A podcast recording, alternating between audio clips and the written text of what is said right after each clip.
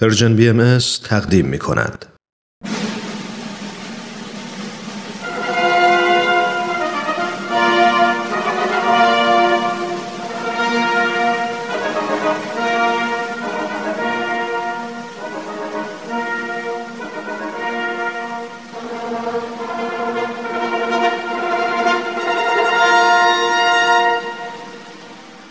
تاریخ به روایت مورخ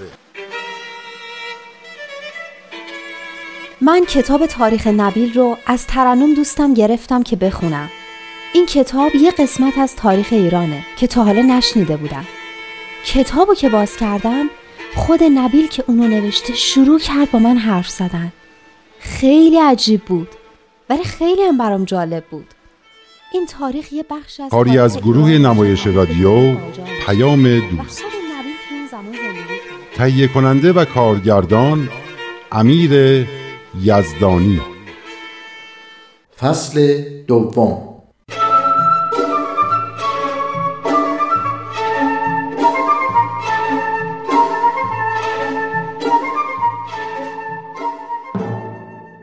می‌بینی صدامو بیچارم کرده این سرماخوردگی. ماندانا راستی حالا که امتحانات تموم شد می‌خوام یه چیزی بهت بدم که می‌دونم خیلی خوشحال میشی. ای گفتی؟ تو فکر می‌کنی بعد از این امتحان وحشتناک فیزیک دیگه برای من مغزی برای حد زدن باقی مونده؟ فقط دعا کن پاس کنم. امتحان فیزیک رو فراموش کن. ببین من برات چی آوردم. چیه؟ وای! تاریخ نبیل؟ تاریخ نبیله؟ آره دیگه خودشه. یه دونه برای خودت که انقدر بخونی تا تموم شه. اینم برای تولدت که هفته دیگه است. طاقت نداشتم تا هفته دیگه صبر کنم. وای ترنم. قربونت برم. این بهترین کادوی تولدیه که به عمرم گرفتم. بخون و لذتشو ببر. منم وقتی میخوندم خیلی کیف می‌کردم. اما هرچی کتاب خودم رو ورق زدم و گوش کردم و صدا زدم کسی با هم حرف نزد. فکر کنم جناب نبیلم فهمیدن که من زیاد اهل تاریخ نیستم. فقط مثل که با تو حرف می‌زنن.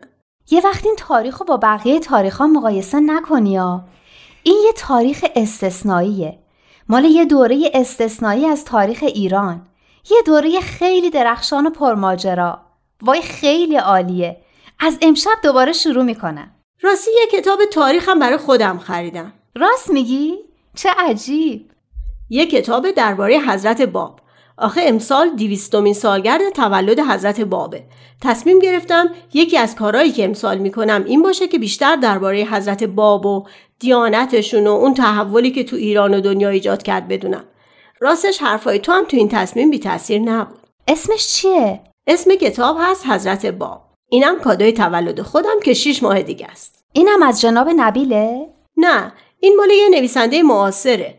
دکتر نصرت الله محمد حسینی. چقدر قطوره. هزار صفحه ای هست. نه بیشتره. هزار و سی و هشت صفحه. هزار صفحه فقط درباره حضرت باب؟ آره دیگه همه چی توش هست. خیلی کامله. تاریخ نبیلم خیلی مفصله اما یه مقدار زیادیش درباره حضرت بهاءالله است. البته تاریخ نبیل اصلی هم خیلی مفصل تر از اینه. این تاریخ نبیلی که دست ماست خلاصه که برای بهایان قبل به انگلیسی تهیه شده. بعدش هم به فارسی ترجمه شده. کتاب اصلی خیلی مفصل تره راست میگی. فکر کنم جناب نبیلم یه بار گفتن. نمی‌دونی تو این کتاب چقدر از تاریخ نبیل تعریف شده. اینجا نوشته که منابع تاریخ نبیل دست اول بوده و تاریخش خیلی معتبره. خود جناب نبیلم تو خیلی از این حوادث حاضر بوده و تاریخش رو بسیار با دقت نوشته و تنظیم کرده. شیوه تاریخ نگاریش هم خیلی عمیقه. سبک نگارشش هم ساده و شیرینه. این سادگیشو قبول ندارم. شاید برای کسایی که به متنای قدیمی عادت دارن ساده باشه. اما برای من که ساده نیست. اما شیرینیشو قبول دارم. وقتی شروع می‌کنی به خوندن دیگه نمی‌خوای کنارش بذاری. برای من مثل شاهنامه است. برای همینه که بهش گفتن تاریخ جاودانه نبیل. اما این کتاب هزار صفحه‌ای تو هم باید خیلی جالب باشه. چیا توش هست؟ بخش اولش درباره اینه که اصلا تاریخ چی هست. یه بخشم درباره منابعیه که کتاب ازش استفاده کرده هم منابع باهایی هم غیر باهایی. تعدادشون خیلی زیاده. تازه منابع انگلیسی و فرانسوی و روسی و آلمانی و اتریشی هم معرفی کرده. یعنی می‌خوای بگی غیر از بهایی ها بقیه هم درباره این تاریخ نوشتن؟ خیلی جالبه. دینای قبل که فقط خودشون تاریخ خودشون رو نوشتن. بعدم یه عده پیدا شدن و گفتن اصلا چنین کسی نبوده. یه جا خوندم که یه عده گفتن اصلا حضرت مسیحی با این شرحی که میدن وجود نداشته. چون غیر از مسیحی ها هیچ کسی دیگه ازش حرفی نزده. خب تاریخ بهایی مربوط به حدود 200 سال پیش به بعد میشه. اینه که کلی کتاب و سند و مدرک تاریخی دربارش وجود داره. البته بیشتر تاریخ نویسای ایرانی به خاطر تعصبات مذهبی و جوی که تو ایران حاکم بوده مطالب و با قرض و دشمنی نوشتن. اما نوشتن. خیلی جالبه. باید بدین کتابم بخونم ها ببین تو اول تاریخ نبیلتو تموم کن. من خودم هر چی خواستی برات تعریف می‌کنم.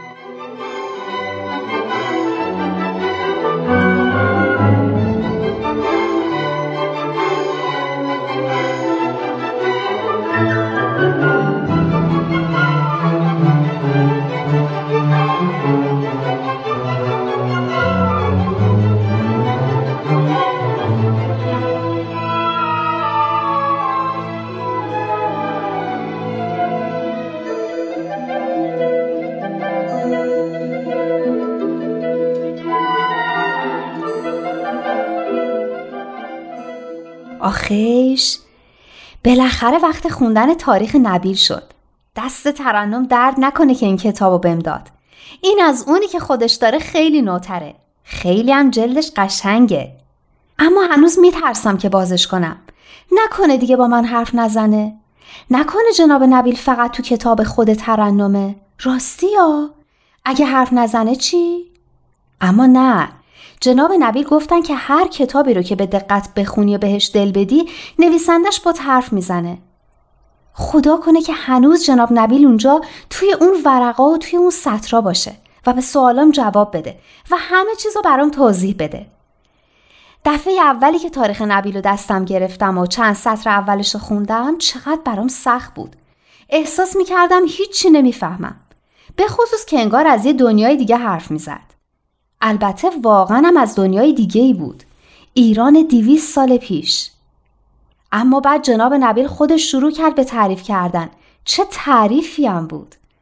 از شیخ احمد احسایی گفت که تو بحرین زندگی می‌کرد و از نادونی خرافه پرستی مردم به تنگ اومده بود. شیخ احمد احسایی تاریکی جهل و تعصب و ظلم و فساد و می‌دید و می‌دونست که درمان همه این دردها تعالیم جدید الهیه. شیخ احمد اطمینان داشت که زمان ظهور موعود فرا رسیده همون که دنیای اسلام قرنها بود انتظار اومدنش رو می‌کشید کارش هم این شده بود که آیات و احادیثی رو که درباره ظهور موعود بود برای مردم بخونه و توضیح بده و اونا رو برای ظهور اون حضرت که قرار بود همه دنیا رو از بدبختی نجات بده آماده کنه. آخرش هم تصمیم گرفت که به نجف و کربلا بره. جایی که مرکز علوم اسلامی بود. اونجا بود که حسابی مشهور شد. اما اونجا نموند و به طرف ایران حرکت کرد. می گفت که قصد زیارت امام رضاست اما یه چیزی اونو به طرف شیراز میکشوند. اما مگه شیراز چه خبر بود؟ واقعا از خاطر برده اید که در شیراز چه خبر بود؟ ج... جناب نبیل جناب نبیل الله و ابها خوشحالم که اینجا هستیم یعنی تو این کتاب آخه این دیگه کتاب ترنم نیست. کتاب خودمه. منو چی دارم میگم؟ البته کتاب شماست. میبخشین. خودم هم نمی‌فهمم چی دارم میگم. داشتید از شیخ احمد احسایی می‌گفتید و اینکه به شیراز رفت. یادتان هست که در شیراز قرار بود چه واقعه مهمی رخ بدهد؟ معلومه که یادمه. همینطوری پرسیدم. داشتم برای خودم داستان آب و تاب می‌دادم. شیراز شهر حضرت باب بود. همون جایی بود که قرار بود حضرت باب توش اعلام کنن که همون موعودین که همه منتظرش هستن. همون وعده داده شده. اون موقع هنوز به دنیا نیامده بودن. درسته؟ خیر. هنوز به دنیا نیامده بودند. اما شیخ احمد به واسطه قلب پاک و دانش وسیعی که داشت پی به اسرار الهی برده بود. اسراری که هیچ کس دیگر نمی‌دانست. اما شیخ احمد این اسرار رو به سید کازم رشتی هم گفت. تو شیراز بود که شیخ احمد احسایی سید کازم رشتی رو دید؟ خیر. شیخ احمد از شیراز به یزد رفت و به نوشتن کتاب و به انتشار افکار تازه مشغول شد. شیخ احمد کم کم در یزد هم مانند شیراز شهرت زیادی پیدا کرد. آنقدر که رفته رفته شهرتش به گوش فتلی شاه قاجار هم رسید. اینجا بود که فتلی شاه شیخ احمد رو به تهرون دعوت کرد؟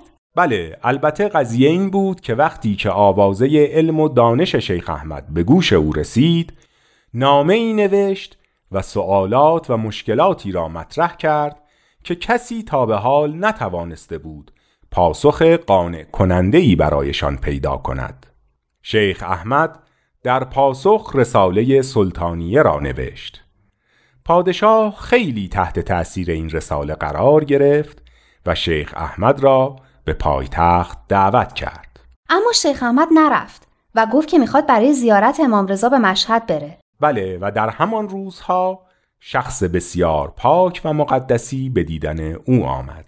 سید کازم رشتی. آفرین سید کازم رشتی.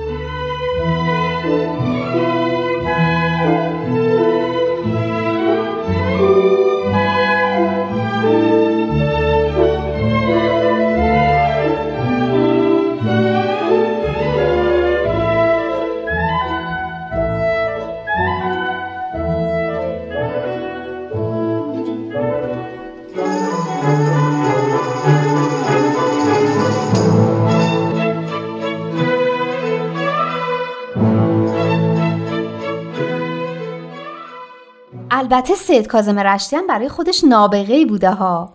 تو یازده سالگی تمام قرآن رو حفظ کرده بود و تو هجده سالگی تفسیر بر یکی از سوره های قرآن. آیت الکرسی راست میگین تفسیر بر آیت الکرسی نوشته بود که همه حتی علما رو هم به حیرت انداخته بود. وقتی سید کازم به دیدن شیخ احمد در یزد رفت با اینکه 22 سال بیشتر نداشت شیخ احمد اونقدر خوشحال شد که گفت خوب شد که اومدی. خیلی وقت منتظرم که بیای و منو از دست این مردم نادون نجات بدی. بله شیخ احمد به سید کازم فرمود در خانه خود بنشین و به محضر من میا. هر یک از شاگردان من مسئله مشکلی دارند باید به خدمت تو بشتابند و حل مشکل خیش را از تو بخواهند. و خودش به مشهد رفت و مدتی در مشهد ماند. اونجام لابد مثل بقیه جاها به مردم مژده نزدیک بودن ظهور موعود رو می‌داد. مرحبا بعد از مشهد هم بنا به دعوت فتلی شاه به تهران رفت. یادمه که گفتین شاه هم یه استقبال مفصلی ازش کرد و خیلی بهش احترام گذاشت. یه لقبی هم بهش داد. بله فتلی شاه شیخ احمد را فخر امت و زینت رعیت نامید. در همان روزها اتفاق بسیار مهمی در تهران افتاد. یادت هست؟ بله تولد حضرت بهاءالله. حضرت بهاءالله همون روزایی که شیخ احمد در تهران مهمون پادشاه بود به دنیا اومدن شیخ احمد آرزو می‌کرد که می‌تونست تا آخر عمر در تهران بمونه. اما می‌دونست که وظیفه دیگه ای به عهده داره و باید مردم رو برای ظهور اون حضرت و ظهور حضرت باب که قبل از اون صورت می‌گرفت آماده کنه. این بود که شیخ احمد از تهران برگشت به نجف و کربلا. نه اگر به خاطر داشته باشی شیخ احمد مدتی را هم نزد حاکم کرمانشاه که پسر فتلی شاه بود گذراند. که از پدرش تقاضا کرده بود شخصا به خدمت شیخ بپردازد. روایتی که از حضرت علی نقل شده که فرمودن من دو سال از خداوندگارم یا سرورم کوچکترم.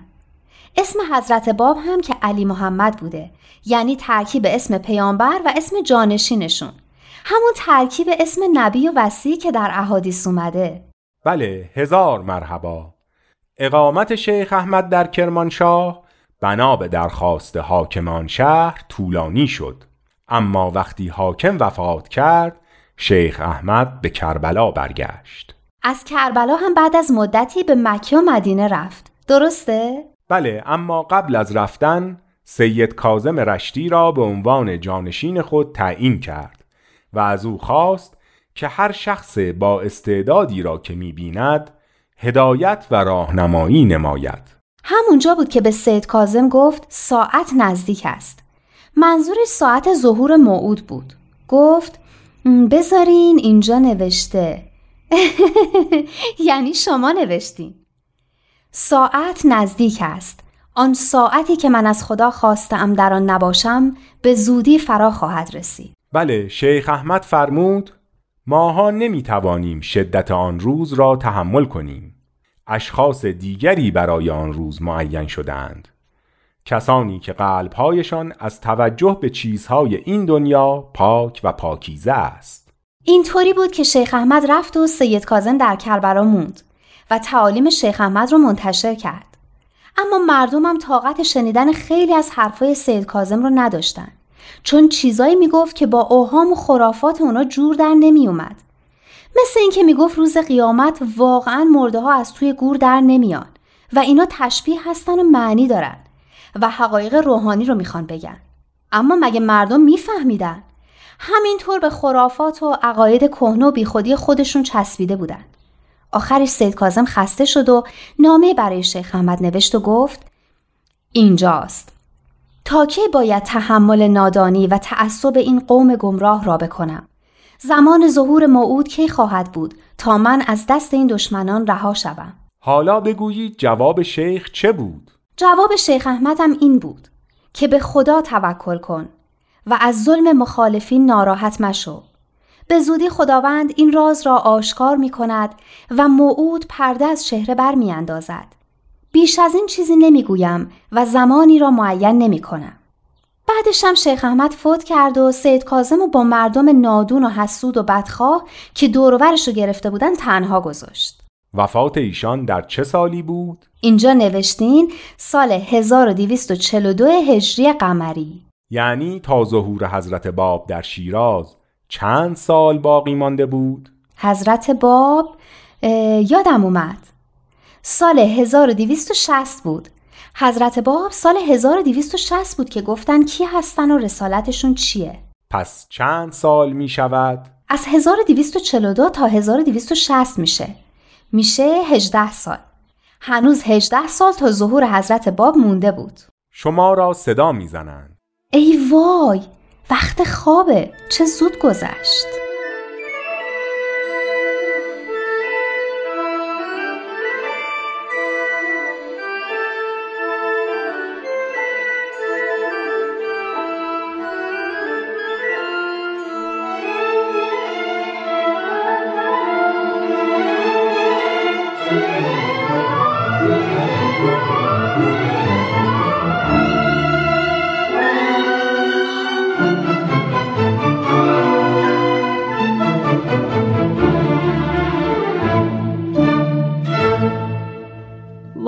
هنوز خوابم میاد. انگار دارم تو خواب راه میرم.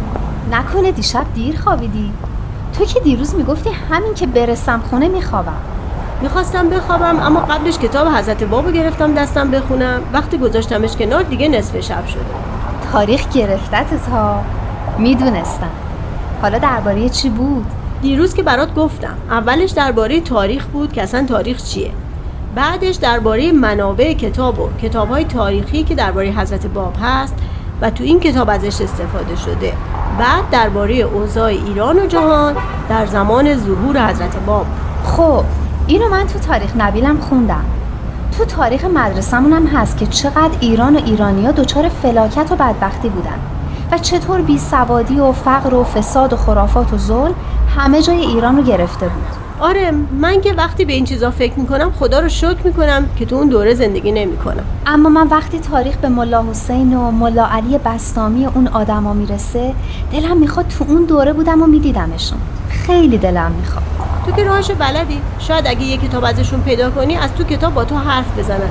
راستی دیشب تاریخ نوید خوندی؟ آره. یه نگاهی کردم روی فصلهای قبلی که یادم بیاد چه اتفاقایی افتاد و به کجا رسیده بودم. همش میترسیدم دیگه صدای جناب نبیل رو از توی کتاب نشنوم. اما خدا رو که بودن و بازم بام حرف زدن. حالا که نمیشه تو اون دوره زندگی کرد همینم خوبه. رسیدی به زندگی حضرت باب؟ نه هنوز. داشتم دوره شیخ احمد احسایی رو مرور می‌کردم. خیلی جالبه که حتی قبل از تولد حضرت باب و حضرت بهاءالله به مردم بشارت می‌داده که ظهورشون نزدیکه. چه صفایی داشته قلبش. مثل یه آینه پاک. بعضی از حقایق توش منعکس می شده هم شیخ احمد احسایی هم سید کازم رشدی. خب اینا آدمای خیلی فوق بودن. اما جالبتر اینه که بابام تعریف می‌کنه که تو روستاشون تو همون زمانا یه کسی بوده که اونم می‌گفته ظهور موعود نزدیکه. مرتب می‌رفته سر جاده تا از مسافرها پرسجو کنه و ببینه خبری از ظهور موعود شده یا نه. همین که میشنوه یه نفر در شیراز ادعای قائمیت کرده پسراشو میفرسته که ببینن قضیه چیه و میگه تا حقیقت رو نفهمیدین برنگردین.